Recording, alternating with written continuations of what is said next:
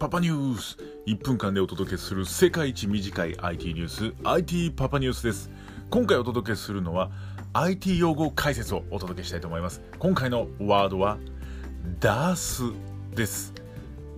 DAS で DAS なんですね。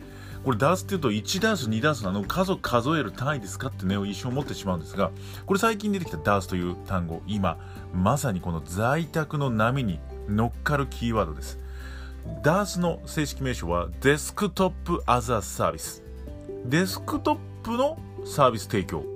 つまり仮想のデスクトップをサービス提供してくれるという形なんですね。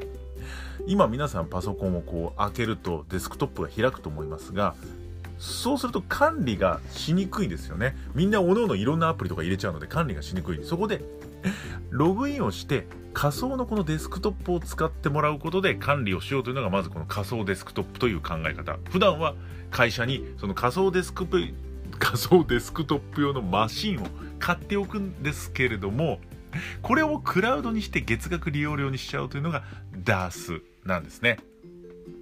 まあ、昨今のこのクラウドの中の一つでもありますし、在宅でも使えるんです。つまり、在宅の家から普段会社で使っている DAS のシステムにアクセスすれば、会社と全く同じデスクトップが開くという形になるんですね。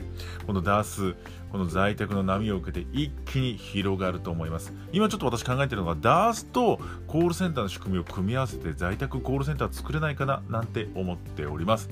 そうなんです。これから来ますよ。DAS、DAS ってね。ダース出すのが分かりにくかった。まあ、ダース出すってことにしましょうか。というわけで、パパニュースでした。